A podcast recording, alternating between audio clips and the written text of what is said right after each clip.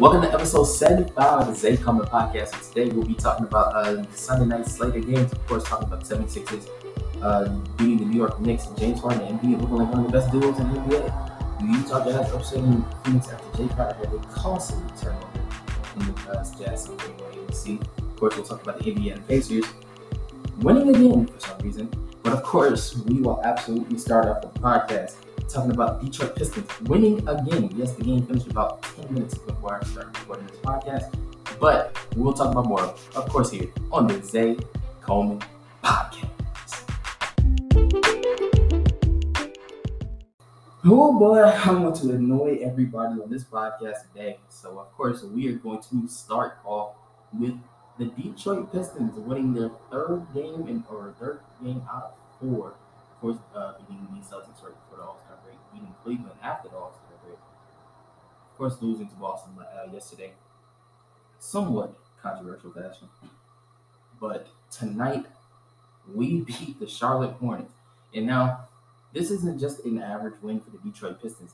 This win is the first win in five years against the Charlotte Hornets. Of course, the last one being twenty seventeen, which was the first game inside of uh, uh, uh, Little Caesars Arena. I can't remember the name. The arena, Jesus. I'm so heated. I'm not even heated. I'm so like emotional right now that we actually beat. We've beat three teams currently in the playoffs in the Eastern Conference. By the way, I just want people to know that we have beaten three Eastern Conference teams in less than two weeks. Come on now. Don't y'all see a revolution happening here in, in Detroit? A revolution is happening, y'all. We're, the, the, yeah, we're not a playoff team this year. That's kind of obvious. It's not really the goal this year. Two years, three years down the line, y'all can be looking at this team and thinking, dang, Troy Weaver, Troy Weaver did something with this team. And I'm not talking about, you know, they not the fifteenth seed no more. I'm talking perennial playoff team. They have a legitimate superstar in K, a future superstar in K. Cunningham. Of course, you know, potential all-star in Sadiq Bey, who, by the way, tonight, twenty-eight point eight wins or eight rebounds, sorry, thirty-nine minutes. Somebody that absolutely deserves a shout in this game. Honestly, the entire bench for the last four games. We did see an Isaiah Livers sighting for the first time this season. You absolutely love to see it. His first game, or sorry, his, no, this is second game this year. Second game for Isaiah Livers this season. Of course, made a huge impact on the defensive end, which is the exact reason he was drafted in the first place. Of course, he had six points in this game also, but he absolutely made a defensive impact in this game. Of course, Kelly Olynyk, twenty points and eight rebounds off the bench, including hitting the game winner as time expires. Of course, that, that was like our major signing in the offseason. Of course, we bringing back Hami Diallo, a guy that a lot of people have been advocating should be the starter on this team, but again, been working really well off the bench. He has uh, thirteen points and six rebounds. Killian Hayes uh, flirting with a triple-double, giving the Draymond numbers off the bench, playing amazing as usual at the point guard position, especially coming off the bench. And speaking of as usual, Corey Joseph being the worst player on this team, let's be honest, does not matter. We win again. It's amazing to say that the Detroit Pistons won basketball games with this team and not a team that's because it's the Blake Griffin and Andre Drummond. It's fun to say that a twenty-year-old and a twenty-two-year-old led this team to victory. Jeremy Grant, Grant Jeremy Grant absolutely did his thing too. I don't want to discredit Jeremy Grant whatsoever because even his twenty-six was absolutely mattered in this game. Don't get me twisted. But trust me, this team rules. I, I will. I've said it to just. I've told just about everybody this, but I absolutely take this team over the twenty nineteen team anyway. Uh, whether we're a playoff team or we're the worst team in the in the conference, worst team in the league actually, I will absolutely take this team over the team that was flirting with the playoffs, but with the thirty-year-old Blake Griffin and twenty-eight-year-old Andre Drummond and Reggie Jackson and a bunch of a mid, bunch of mid talent where we have genuine good young talent on this team. And I, again, don't want to spend too much time on Pistons. One thing I absolutely want to mention with the Charlotte Hornets, they are two and ten in their last twelve. That is not good. Obviously, a team again, a team that was a legitimate playoff team in the Eastern Conference is now looking like, ugh, like, did, like, there, are they even a play-in team at this point? Oh boy. Also want to talk about uh, the fact that they're oh and seven in overtime this year, which is a, a weird fact to think about. But uh, this is a, according to StatLoose, of course. Um, yeah, like, and again, like I said, it's a young team. Don't really have any quote-unquote closers on the squad. Like, Terry Rozier is essentially their closer, who absolutely balled out today. He had uh, thirty-three. Even even Miles Bridges, who absolutely will advocate for Detroit to sign in the offseason, had twenty-nine and ten. He absolutely won the ball out. Lamelo Ball, I mean, still put up really good numbers. Just the shooting was all was off. The defense was horrendous in this game for the Charlotte Hornets. Absolutely horrendous. But when you look at the people on this roster, and basically, like, Caleb Martin is like the best defender on this team, or J T Thor, I guess you could say, is also a really good defender, but again, they only played eleven minutes, so it didn't really matter a whole lot. You basically have a one good defender in your rotation, spelled disaster for you, for a team that's, again, trying to push for the playoffs, but it's two and ten in their last ten, and it's losing to teams like the Pistons, who actually have zero care in the world. So uh, I do want to get into a, a few other games. I know there's still some games going on, but I'm not trying to wait till one o'clock in the morning to figure out what happened with the Lakers. I do want to talk about a couple of games in Philadelphia. I was absolutely right about the seventy-sixers. I was, I will absolutely, I actually want to uh, read a couple of group chat notes. Uh, because uh, me, and, me and my boys, y'all, they've been on podcasts, y'all know. Um, they, we had a discussion around, it was actually at, actually at the trade deadline. this was really, yeah. This is the group chat is actually hilarious. So we actually, yeah, we was talking around the trade deadline about the the seventy-sixers and the Brooklyn Nets mostly. We was just talking about the deadline in general, but most of the conversation was Brooklyn and Philly because that was the big trade that happened. But man, all right, I was the only person in the group chat, by the way. I just want to point that out, that believed that Philly won this trade.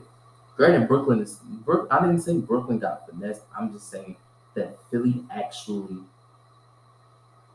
went, like, he, the, James Harden was a, a positive asset for them. But nah, the boys wanted to talk about how James Harden was too old and he was he he no, he wasn't himself. He he really realistically just needed to get out of Brooklyn. He just wanted to leave. Like, if again, I do want to talk about one thing with the uh, seventy-sixers tonight. Joel Embiid, yeah, he had thirty-seven. That's obviously something you can't dispute. That's an absolute fact. twenty-three of twenty-seven at the free throw line. He's, that's, the field goals was whatever. But twenty-three free throws made, twenty-seven attempts from one Joel Embiid. ten of ten from Harden as well. ten, uh, Harden had twenty-nine, sixteen, and ten as a triple-double. With sixteen assists, ten rebounds.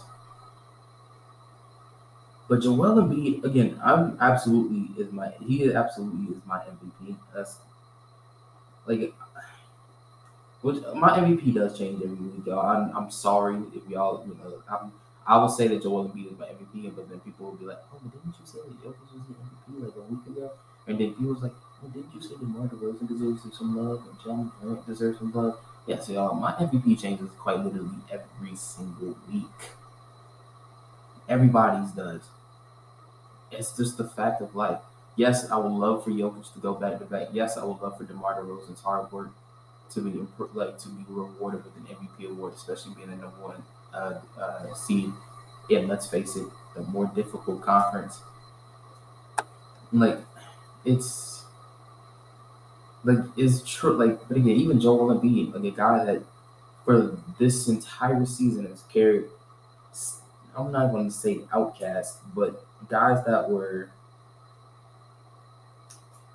basically, like, take Joel away from this team, I don't think they make the playoffs, in my opinion.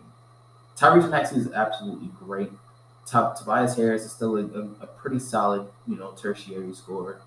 Even uh, Danny Green, Matisse Thybulle, and Uh, uh, the, the James Springer, Isaiah Joe, Paul Reed, uh, Andre Drummond at the beginning of the season, Seth Curry at the beginning of the season. Those are guys that were really good supporting cast, you know, cast members to this team.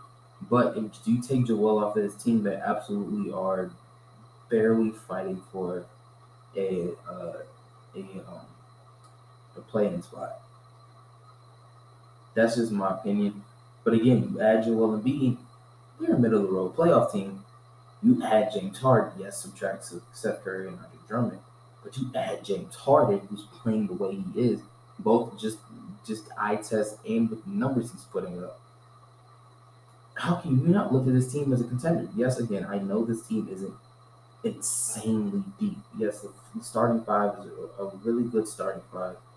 And, you know, the, the bench is whatever, but at the same time, like, James Harden, I think you can rely on him in the playoffs. Same with Joel Embiid. I know Joel Embiid has had an injury issue uh, throughout his career, but I think he's past that. He's in shape. He's playing the best basketball of his, of his career.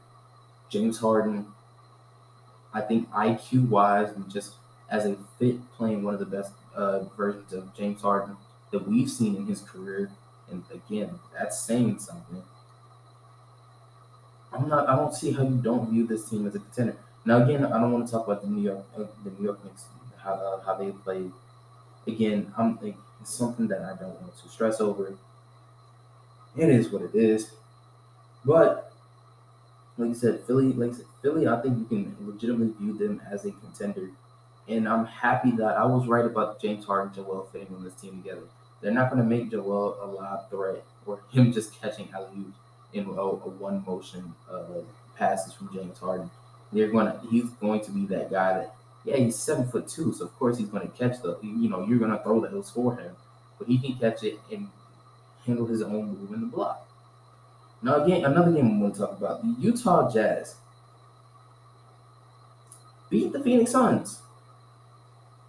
And uh, the Phoenix Suns, I, I have a little bit of ill will towards now that uh, Chris Paul is injured. So naturally, he's no longer on my fantasy team, which makes me proud because there was a lot of assists and a lot of steals that I lost in, in the Yahoo League. But I absolutely am a fan of this Phoenix Suns, the Suns team just in general, even though, again, I'm, I'm not liking the Chris Paul injury. Utah still a really good team. I know we've been pretty numb to Utah's greatness over the last, what, four years at this point because they're always going to be that great team in the West in the regular season, but absolutely fumble the bag in the playoffs. They show that this team is still really legit this year. And again, I, I'm not going to I'm not going to fall for it for the well, third year in a row of them being a high fifty, low sixty win team in the Western Conference just to lose in round one or round two. But this team is still awesome. Again, I'm not going to fall on that train just yet. Rudy Gobert probably had his first bad shooting game of the season, especially when he was literally, man's is literally shooting seventy percent from the field. But tonight, shot five for thirteen from the field. That's, a, that's basically the pick and roll big man. Not great, but again, it's something you can live with with, with him having a per, almost perfect season so far this year. Um, again, some again some notes of this, uh, like some people I do want to shout out. Of course, Mitchell and Conley combined for forty-eight tonight. Conley, uh, have sorry, uh, not Mitchell Clarkson, sorry. Conley still, ha- I mean, Mike, Con- I'm still very indifferent on Utah Jazz Mike Conley because he's just he's just there in my opinion. Like he's still putting up okay numbers, but it's not something. It's not absolutely not anything you can write home or uh, home write home about. Um, Bojan Bogdanovic again is man. He's having a, I think he's having a pretty underrated season so far, but it's not a guy that you know I'm not gonna I'm gonna rely on as again as a tertiary scorer. He can play all time. But the Utah Jazz absolutely did pull this one out. And again, this is high key because of the Jordan of Jordan Clarkson off the bench and Donovan Mitchell just being Donovan Mitchell in clutch time. And the Jay Crowder turnover, we're not going uh, to uh, we're not going to judge because at the end of the day, he made a decision that ninety-nine percent of people on the planet would have made that same decision and would have ended in the same result. So I'm absolutely not going to bother him about that. Phoenix Suns, though, Jay, uh, Devin Booker absolutely still had a really good game. Of course, that had, uh, his thirty-point uh, performance honestly, it's the Phoenix. The Phoenix Suns starters in general have been are really good, but the bench is sorely lacking now that um, they're missing uh, Alfred Payton, they're missing Cam Payne, and of course Chris Paul is out, so naturally Cam Johnson moving into the starting lineup, which is essentially their sixth man. That the bench has definitely been basically has been gutted because of the injuries, but still, you know, Aaron Holiday gave a good performance. Ja- JaVale McGee, I do appreciate him getting the putback, uh, the uh, the poster on on uh, Hassan Whiteside. Wow, Hassan, after Hassan Whiteside got the poster on him, that was a pretty fun uh, spot to see. I did see that on Twitter. Um, like I said, the Utah Jazz and the Phoenix Suns actually. It was a like I said, it was a pretty fun. I, I did watch the highlight. It was a pretty fun game throughout, and absolutely like I do want to see this come playoff time. I doubt it will happen because I don't know because if Utah does keep the first seed and Phoenix somehow does keep one, we will see it. It will probably see it in the second round. To be honest, not sure how much I trust this Dallas Mavericks team. Although as I'm literally as I'm as you know live recording. The Dallas Mavericks just beat the Golden State Warriors, so, like, I legit don't know anything anymore. Well, even without uh, – granted, it's the Warriors without Klay Thompson and Draymond still out. Wiseman, I assume they're still trying to work back into the rotation. That is a, that's a weird situation right there with Wiseman. Uh, of course, the, hey, Luka, Luka having another really good performance. Shout out to Spencer Dinwiddie off the bench, too, with twenty-four. I actually – like I said, I was catching a little bit of the, uh, of the game because, like – the way I'm set up, I have my phone and my P C. So I was watching the Pistons game on my phone, and I was watching the uh, the Mavs Warriors on my P C. So I was catching a little bit, but I was obviously more focused on the Pistons uh, Pistons game because obviously that's my team. So naturally, you know, I didn't, I wasn't paying crazy attention to the Mavs and the Warriors. But again, Luka absolutely wasn't going off in that game though, so I'm not I'm not even gonna stress out. But again, that absolutely shout out to Spencer Dinwiddie uh, with the twenty-four. Um, but another game I do want to talk about, honestly, is more of a, uh, just talking about the team than talking about the game. But the Indiana Pacers, um, winning again four-head, uh, a team that is uh, again obviously probably not going to be a playoff team, but it's still a team that you want to uh, that we absolutely will be focused on for the next couple of years.